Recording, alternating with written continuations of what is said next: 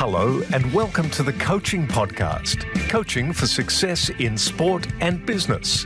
Your host is Emma Doyle, the energy and high performance under pressure coach who is a world leader in unleashing human potential. Buckle up for this high octane session. Let them have it, coach. G'day everybody and welcome to the Coaching Podcast. My name is Emma Doyle and I'm here with Aish Ravi. I have already interviewed her once before. I will be honest about that, but I forgot to click record. So we are take two. Aish, how are you? I'm great, Emma, and it's so great to be on here again. So thank you. Take two. Aish is a business and economics teacher and football coach who's currently in her final year of completing a PhD at Monash University. She's the founder of the Women's Coaching Association that I've done some work for before, and I love everything that she's about, especially really making a change in Football Australia. She's on the Women's Council, different committees, all sorts of things, and I'm excited to talk about women in coaching, your role, and coaching in general. So let's get into it. All right, the first question is pineapple on a pizza, Aish. What's your take on pineapple? Oh, I love pineapple on a pizza. So love it. Yeah, love it. All right. Well, because you answered that way, could you share with us a coaching moment that went really well and what might be a lesson or two? Yeah. So a coaching moment for me was my first time coaching senior women in football. Again, I previously coached a lot of juniors, and coming from a teaching background, haven't really worked with senior women before. But one thing that really worked well is that relationship building. So one of the first principles in teaching is getting to know your students. So I really made an effort to get to know my players and spent a fair bit of time with that team, getting to know them, doing some team bonding and social events. And that really worked well and put us in good stead for the rest of the season as we had built that relationship. So that really was something that worked really well. Was there one or two things that just, like, what was the secret sauce in how you did that? So making time. So first we did some team things. So like, you know, we went out for, like, say, pizza, we did some bowling, so did some team bonding activities. But then I also made the time to have an opportunity to catch up with the players one-on-one. And this gave me a really good opportunity to get to know them and share with me, like, what their goals, motivations, and even challenges were. And they got to know me a little bit better too. And so we got to develop that relationship going into the season. And that was season we actually won the premiership. So, and we were undefeated. So that really, I feel like that's what really worked well, is putting in that time and effort to get to know the players early on and building that, like, trust. And then everything from, like, in the season, it was relatively easy to communicate with the players, engage the players, and work on, you know, tactical things because we had that relationship. I love that. And I'm curious to know how to deal with conflict within teams. So I'm going to park that idea for now, but thank you. And when you say football, are you talking about soccer or Australian rules football? So soccer. So I coach soccer, but I play footy. So right. That's why I'm probably a bit confused with all the balls. Yeah, I just thought I'd clarify that one. It's such an interchangeable term, isn't it? Now, with living in the United States, there's NFL, of course, as well. So just to clarify that. So our next question is, what about on the flip side? Have you got a coaching moment that didn't go well and what might be the lesson or two? Yeah, so I really found coaching through, like, COVID, even coaching now through COVID, quite challenging. And I probably would say it hasn't really gone well, in the sense just trying to engage players or re-engage with players after lockdown has been really challenging, as a lot of the strategies that I previously implemented have not really, like, worked, because it's really challenging just getting players back onto the field now. So before you even get to the coaching aspect, you have to have a team. And I found it really challenging just, you know, with players now having found things to do with that time to try get them back out there playing, like, a 90-minute game and giving up considerable amount of time on their weekend has been really challenging. Even for me, it's been challenging just trying to find that passion. As we know, passion's a key component of, you know, being a good coach, and, you know, just finding that again, as, you know, not only have the players kind of found other things to do at their time, but even myself, you know, it's it's quite challenging having to go back and dedicate that time to coach. Yeah, I think that's super interesting. And I think it really does boil down to the different ways that we engage people to want to be there as well, isn't it? I don't know, there's the whole gamification process or, you know, trying to find unique ways to want people to improve and get better. Because as you know, even with football training, I remember I used to have to train twice a week. And I was like, what? Twice a week, it's hard in tennis, the world of tennis, it's hard to get people to train twice a week. Yeah, I think the way that you can set that up has to, we all have to start thinking outside of the square, don't we? Mm. Definitely. That's why we're seeing like a shift to, I guess, more like social formats of these sports where they don't require that commitment of having to attend, you know, 2-3 trainings and have to play like a 90-minute like form of game where, you know, some social formats you can just go. You can go whenever you want to.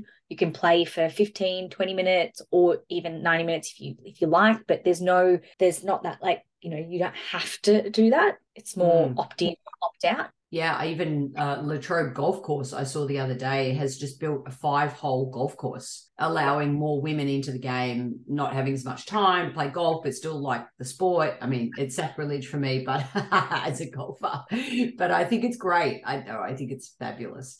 All right. What about what about your sliding doors moment? So can you think of a time where you've had to make a dramatic shift? Yeah, so for me, getting into coaching, so I'm a teacher by trade, so business economics teacher, and how I got involved into coaching was through being a teacher at an elite private school in Melbourne.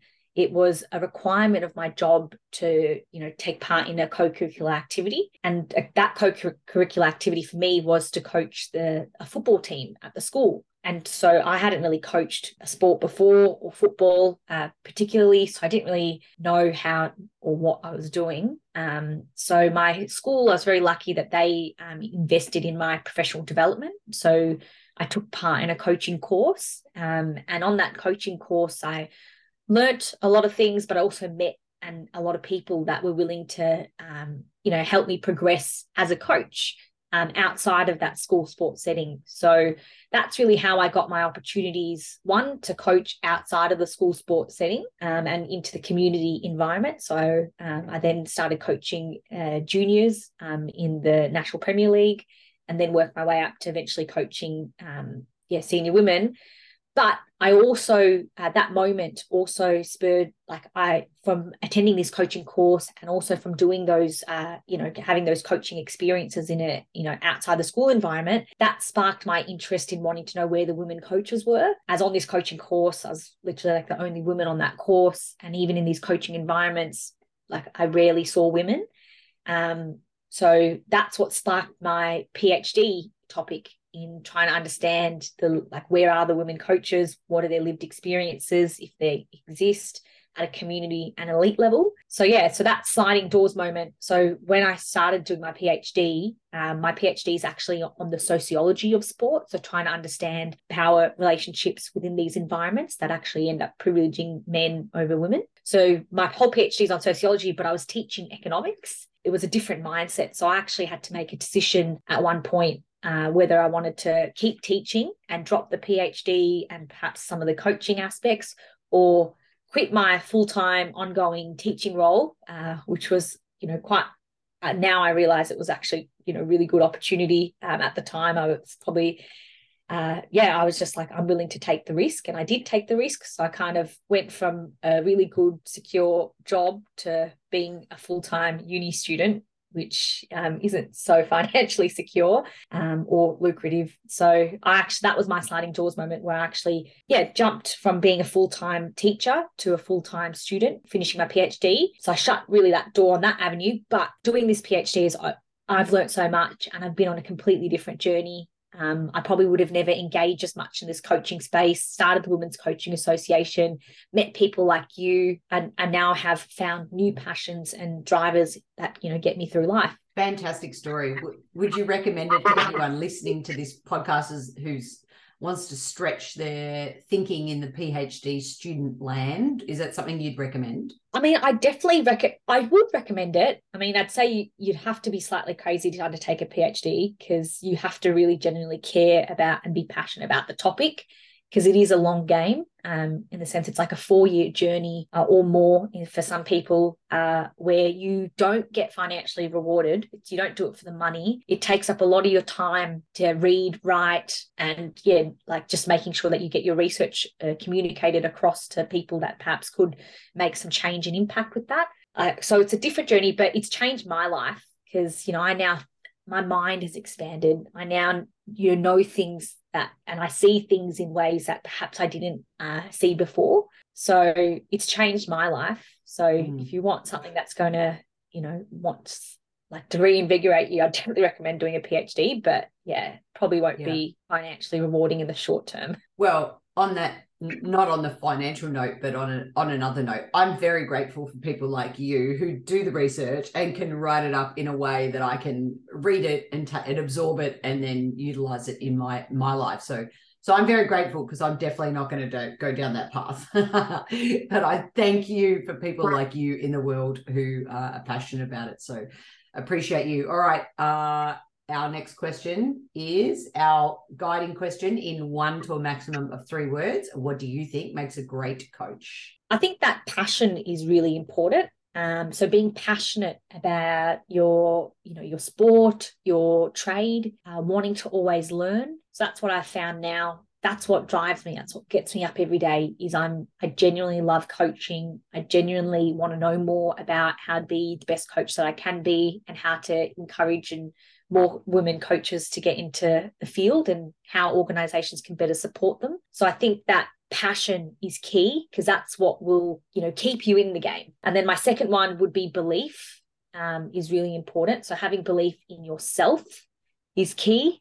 So you really have to, and that's been a learning journey for me, because I didn't really know what I wanted to do. I still sometimes don't. Not everyone's believed in me. So especially coming from, I guess, like a, Indian background, I perhaps didn't have opportunities to play sport, or, it hasn't really been, seen as something that I should be doing. But I've now found myself back into sport because I love it and I'm passionate about it. But I also believe in my ability and myself to be good in this space. And so I think, one, that's really important, to believe in you, but to be a good coach, to believe in your players is really important. So making sure that you believe in them, you trust them to do their best, and also listen to your instructions. I think that's key in becoming a good coach.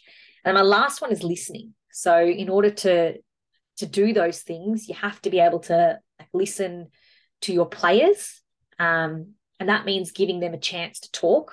Often coaches tend to love their own sound of their own voice, and talk about themselves. But for me, I think it's really important, in order to get to know your players and build that relationship, you have to be willing to listen to your players and give them opportunities to just talk to you. And even for me, I've now had various mentors, teachers in my life, and often the best teachers are the ones that have actually made time to get to know me. And it's actually quite surprising at how many teachers I could probably name that know nothing about me. They know nothing. So, and that's quite sad, I think, because they don't really genuinely know who I am, what drives me, gets me up, and how I can do my best, but also help them achieve their best. So I love that. And what, I'm going rogue straight away. What do you see as the difference between a teacher and a coach, or is there a difference? It's a great question, Emma. I think, teachers and coaches both have the same responsibility. You're responsible for a group,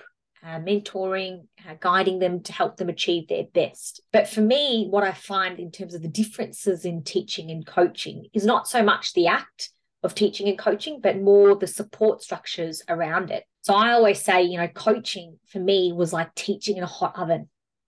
I don't have 4 walls to protect me. If anyone can approach me, so the parents can approach you, the players can approach you, the referee can approach you, anyone can approach you. Whereas in teaching, you've got a system that protects the teacher. So, for example, if a parent has any issues, they have to go through a process. Same with, the students and, anyone else. So you've got that element of you know, protection that actually help, that kind of it enables people to respect you. Whereas I find in coaching, because there's a lack of that support, those structures, there is that tend to sometimes, translate into a lack of respect for that coach, even though you're pretty much, doing similar roles. Interesting. Yeah, good take. Like it. Never thought about it that way because I haven't really been in a classroom. So, yeah. Yeah, and coaching is a, undervalued profession. I just think teaching nowadays, teachers, there's so much for them to do, but coaches do a lot too. And they often do it, and you have to be quite resilient. You have to be quite entrepreneurial just to survive in that environment, because coaches, as we know, very few organisations actually support coaches, but then very few organisations, even fewer organisations support community coaches. You're literally left to your own devices to survive in these environments, which is something that I'm quite passionate to change. Yeah, I was waiting for that line. I was like, but there are organisations out there doing the work to help. All right. Our last official question is where we ask you to ask us a question. What sparks my curiosity is what motivates coaches to stay in the game. So I've always been quite passionate, interested in that, because, coaching is quite a tough, gig, especially if you want to stay in it for the long term. But I've always been curious to what drives coaches, because it's a really high pressure, sometimes strenuous environment, next to no, sometimes reward. What is it that keeps them in the game? Great question. Hearing that question and reflecting on my own journey, especially with your background and what you're interested in, I feel like I've had these massive sliding doors moments. To keep me in the game has been those moments where I was burnt out, or those moments where I thought I was going to get out of tennis. Then the moment I did get out of tennis, but am I ever really out of tennis? So what's coming up for me is how you reinvent your identity with coaching. It's just something I wanted to have our listeners think about, their own identity with their relationship to the sport. Because the other thing why it's so hard as well as a profession is we're constantly in service to the sport, to our athletes, to our players, to our clients, whether it be even in the workplace as well. So I think being able to manage that and recovery, let's go there. Let's talk about the balance and being able to get fresh ideas and new perspectives and jump out of the world of coaching to be able to reinvigorate your passion. What's your take on the balance, on well-being for the coach? Oh, I think it's so important, because it's really easy to burn out. And once you burn out, I think that's what sometimes your passion, it kind of lowers that fire that, puts a dampener on that. So I think that rest, recover, taking time out is really important, but it's actually really challenging. As I mentioned before, in teaching environments, you get school holidays. There's that structure where you have that time to allow yourself to switch off a little bit and, rest and recover. But in coaching, it can be sometimes quite difficult, especially now with the demands of coaching and even athletes having to train all year round. So as soon as you finish the season, you maybe get a few days, or if you're lucky, a few weeks before you get stuck into a pre-season, then a full season, and so forth. So I think it's really important. We need to reconsider the role of a coach, especially if we want more women coaches to get into the game. So we need to, I think a lot of sports need to consider co-coaching, team coaching. So coaches are encouraged to share the load and share the, and have more transparent communication styles and, responsibilities. So going away from that autocratic, perhaps leadership style, to perhaps a more relational leadership style, I think is really important. But that requires a significant mindset change. So, yeah, and that I think perhaps could hold the key to making sure coaches look after themselves and don't get burnout so that they do stay in the game. Yeah, totally agree. I think it's super interesting how people have dabbled in this in the past, but there seems to be sometimes the ego of the central figurehead that wants to take over And, you know, the collaborative coaching approach hasn't always been embraced because the person who's leading the ship has different opinions of how to get things done. I agree. I think it's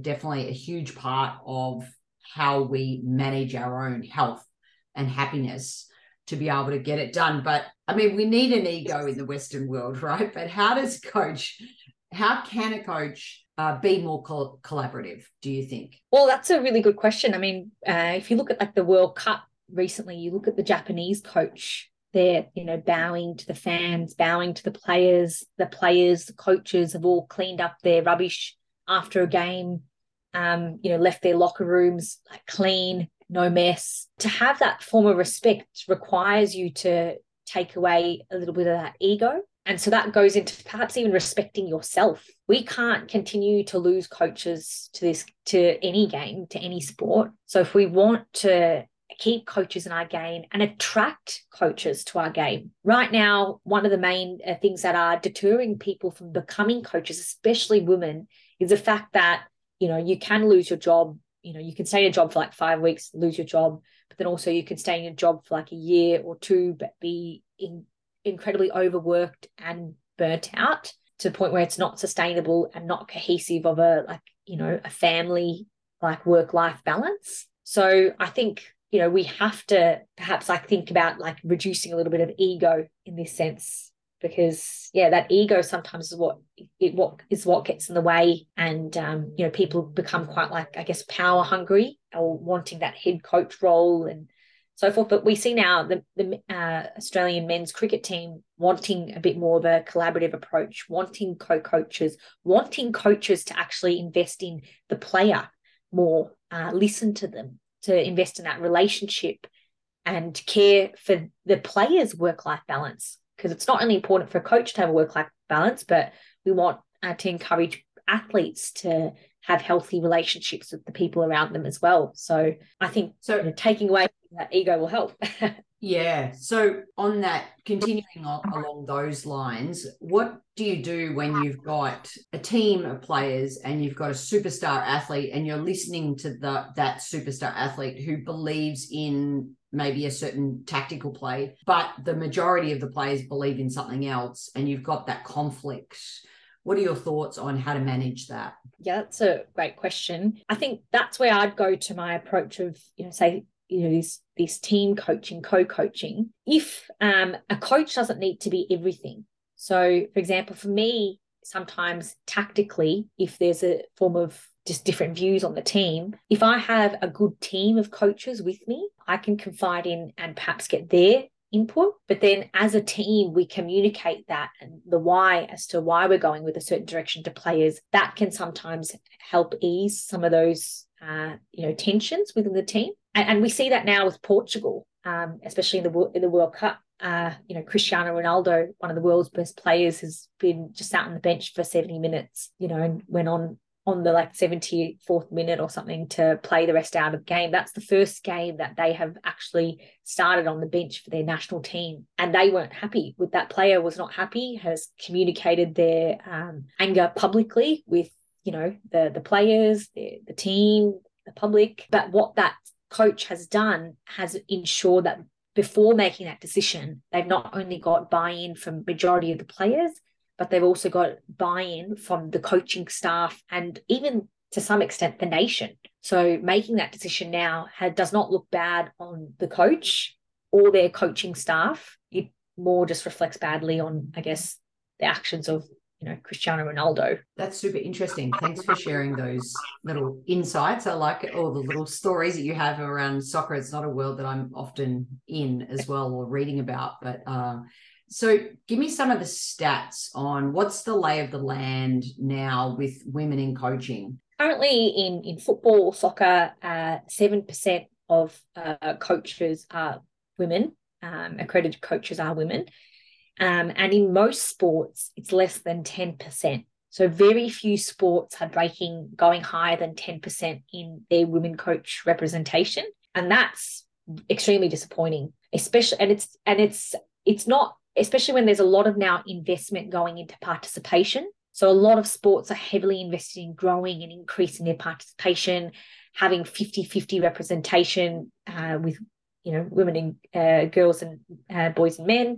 But what we're often sports aren't where they're not investing enough their time, money, resources is in that coaching space. So if we neglect this coaching space, all these women and girls that we have joining sports for participation, they right now don't actually have an avenue to progress or stay in that sport if it's not playing. So often the boys and men, they can enter these playing opportunities, and then after that they can perhaps, you know, go into the coaching landscape. And we see now men often getting a double dip where they are considered for coaching roles in the women and girls space, but also the men and boys space.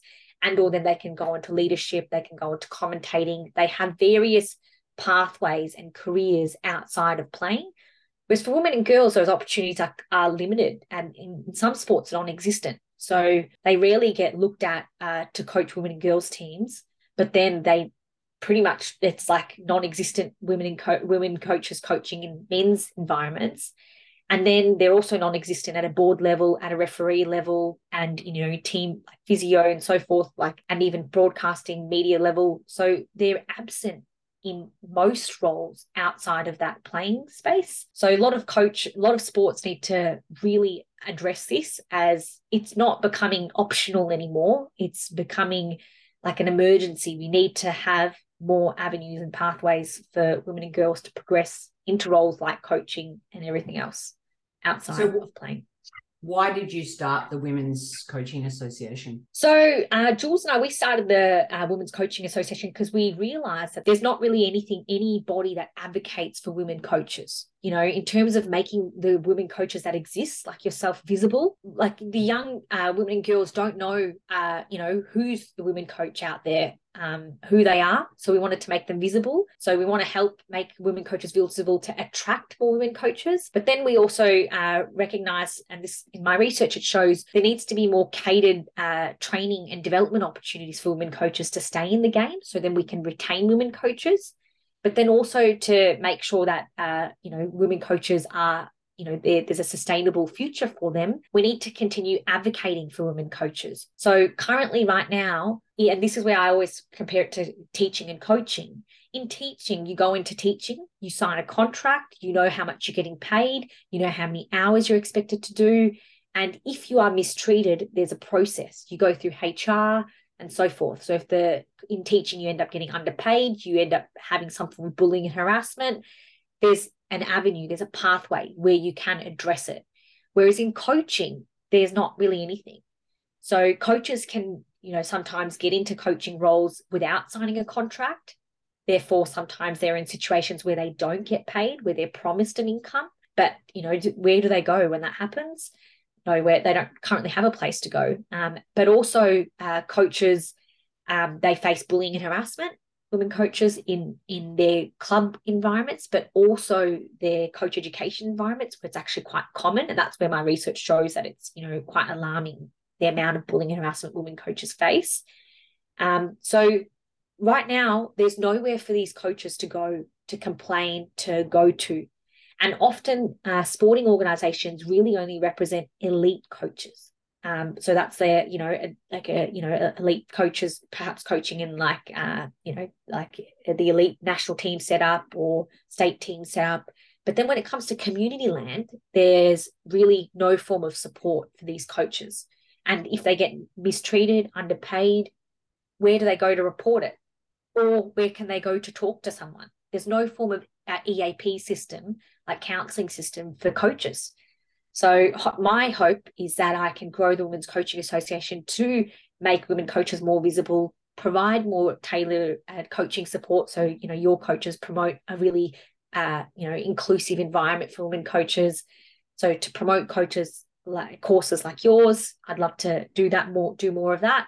But then also to provide some form of like legal wellbeing, counselling support for coaches, so then they can go to a body like the Women's Coaching Association when they need it. Fantastic. I love that. And so how do people join, or how does it work? So currently the Women's Coaching Association is run by me. And so right now with the Women's Coaching Association, just really like, follow, support on all of our social media platforms. We don't have a membership or anything as of yet. And that's mainly because just trying to, I really want to make sure that I'm actually offering something, other than just visibility for women coaches. So my hope is in the next few years, I'll get my research to inform a lot of the decisions, that go into the Women's Coaching Association. And I'll, once I have a bit more financial backing and support, I'd like to be able to offer things like wellbeing, counselling support services, legal support services, education, training and development services for women coaches. And at that point in time, there'll be a membership option. So coaches can sign up and get on board and, therefore they can be supported, hopefully, throughout their coaching careers. So right now, just check out the website, which is? womencoaches.com. womencoaches.com. I knew it would be easy, nice and easy. Fantastic. All right. So as we sort of round off this episode, what's that one message that you would love for the male champions of change out there to hear so that they can attract, engage, retain more women coaches? Yes, the main message for me would be really, women coaches exist. You have to find them. You have to stay with them, believe in them, and help provide opportunities for them to succeed. And that may include stepping aside. So right now we see a lot of male champions perhaps, advocating for women coaches, but still holding that space within these roles. So you can provide as much training and development for women coaches, but ultimately if the opportunity is not there, they're not going to stay. So we genuinely need to help find opportunities, and that is paid jobs for women coaches to stay in our sports. So that would be my main message. And if I can give another message, is think outside the box when it comes to coaching. So, for example, I'm not an ex-professional player or athlete. I have played I've recently won my best and fairest in footy. I've played tennis, I've played golf, a few other sports, and, I can play, but I've never played at an elite level. So that automatically in some sport criteria would disqualify me from even really being a coach or being considered to be a good coach. So I'd really encourage sport organisations to think outside the box as to, looking outside that elite playing pathway for coaches, because they can really add some value, like teachers can add some value and bring in a lot of qualities that make great coaches, but they just haven't played at an elite level. So just look outside the box when it comes to recruiting.